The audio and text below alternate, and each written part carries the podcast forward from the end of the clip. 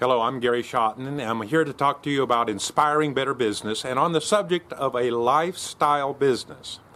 I uh, want to define that for you. Uh, you might have heard me talk about that from occasion, and so I think it's important to understand that there's different sizes of businesses. There's different ways to approach business, and sometimes uh, we use the word business and it includes all, everything from somebody that has a thousand employees or a hundred employees or ten employees. And so uh, i want to start with uh, what a lifestyle business and that may be just you yourself and i as we jokingly say just you.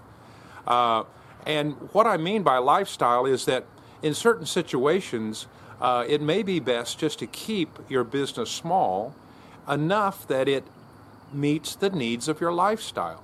In other words, if you have a certain income level that you need and you don't have a job or can't find a job that would meet those needs of your lifestyle, then you might start a lifestyle business.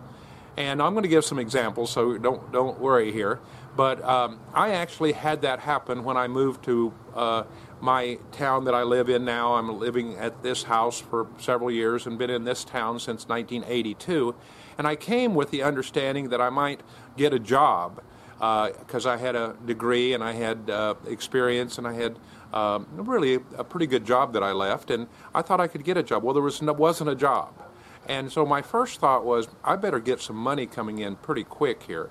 And I didn't call it then that at that time, but it was a lifestyle business because I started moving people. I had moved to this town, my new location, had moving my furniture. I'd put it in a trailer. It was a horse trailer. It was a trailer that you could use in hauling four horses. And when I got here, I unloaded that and parked that trailer in my front driveway. And I'm in this dilemma where I'm thinking, what would I do for income?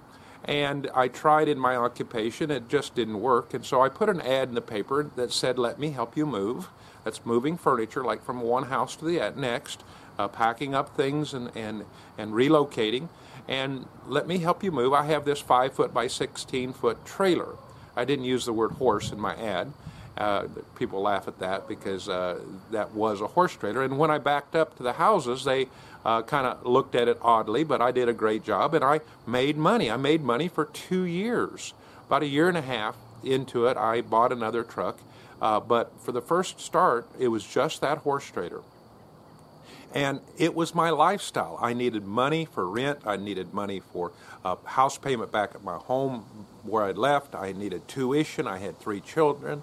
I had uh, food. I had all my expenses, and I needed a job. And in that case, my lifestyle was based around just me and one helper. That's it. But it really was creating myself a job. But as a job, I had some control on. So maybe you should consider that as a starter, just like I did. Now, at the end of two years, I was finishing Bible school and I decided, you know, this could be a business that I could roll into an actual business that had employees. See, that was my ultimate goal is to have employees so that over time I could be not reporting to work every day. The downside of a lifestyle business is that when you don't go to work that day, you have no money coming in. But in my case, I grew it from that horse trader, one truck, two trucks, and then eventually I had 50 to 70 employees. I had uh, uh, uh, seven trucks that went throughout the United States, big trucks. I had uh, local trucks. I had packing crews. Now I have a business that I have could create systems and processes and eventually hope to sell it as a unit. But I didn't have to actually physically do the work because I was a business owner. Well, that's my personal example, and and again uh, in each case, that may be a good starting point for you, and it could roll into something that's just temporary. When you got past that, it's done, or you might be able to ride on that uh, business for quite a while.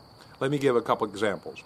I had a friend, uh, again in this same era, and he happened to be a piano tuner.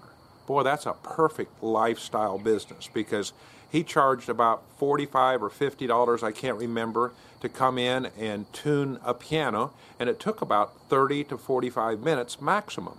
Well, that's more money than we were making working a half a day. So in 30 to 45 minutes, he made what anybody else was making in a half a day.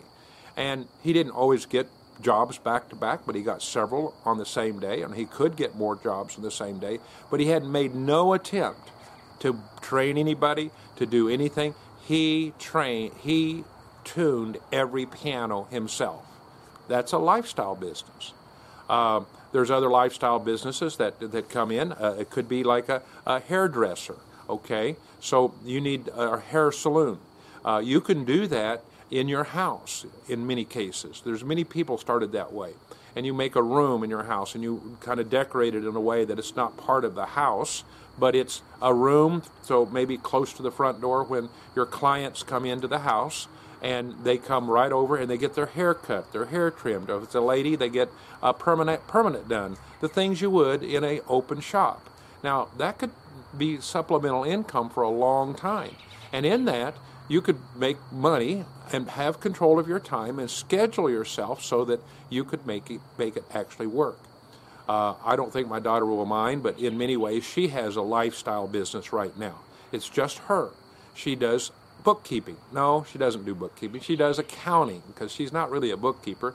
She trains people to do the bookkeeping and she does the technical side, the training, the, the, how to set up the books. And she's also a tax advisor.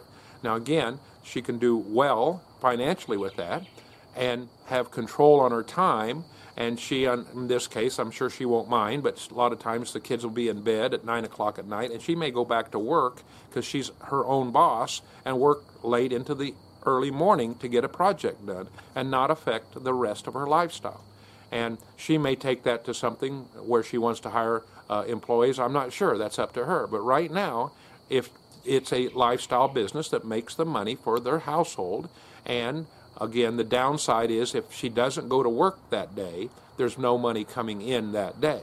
But if you can charge enough, you can take have uh, flexibility with your time.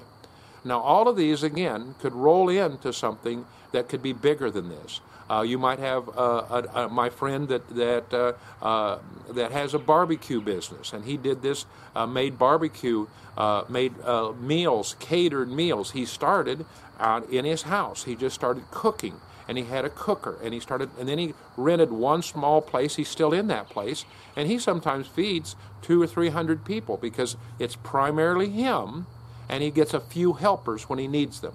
And he's growing into where he needs a little more help. So i don't want to just override this but as i'm thinking right here even, as i'm talking there's a lot of businesses i know started as a one person business with no real expectations of growing any bigger than that I will add another one, uh, someone doing computers or websites or, or that part of a personal touch, my, the person that does my computer, my, my website. He's been doing uh, websites for 20 years. He's a one person operation. He has a lifestyle business. Some people could call that a job, okay? Don't be insulted if we call it a job. It is like a job in the fact that you uh, have to report to work but it's not like a job because you don't have to report every day from 8 o'clock till 5 o'clock. You can adjust your time and schedule. And some could roll into something bigger than that. Well, I hope this is helpful. Uh, you, I believe God has for each person uh, a calling and it's important to find that calling. And sometimes uh, when we say we own a business, it just looks a little overwhelming to start with, and it doesn't need to be. And I think if you started with a lifestyle business and you uh, grew it, then I think God would confirm that you should go on and, and create systems and processes and, and, and hire people and the whole thing that, uh, frankly, I have now with 60 employees. I was gone almost all this week, not at work, and I was making money because I have a system and process in place in a bigger business than lifestyle. But I started with a lifestyle.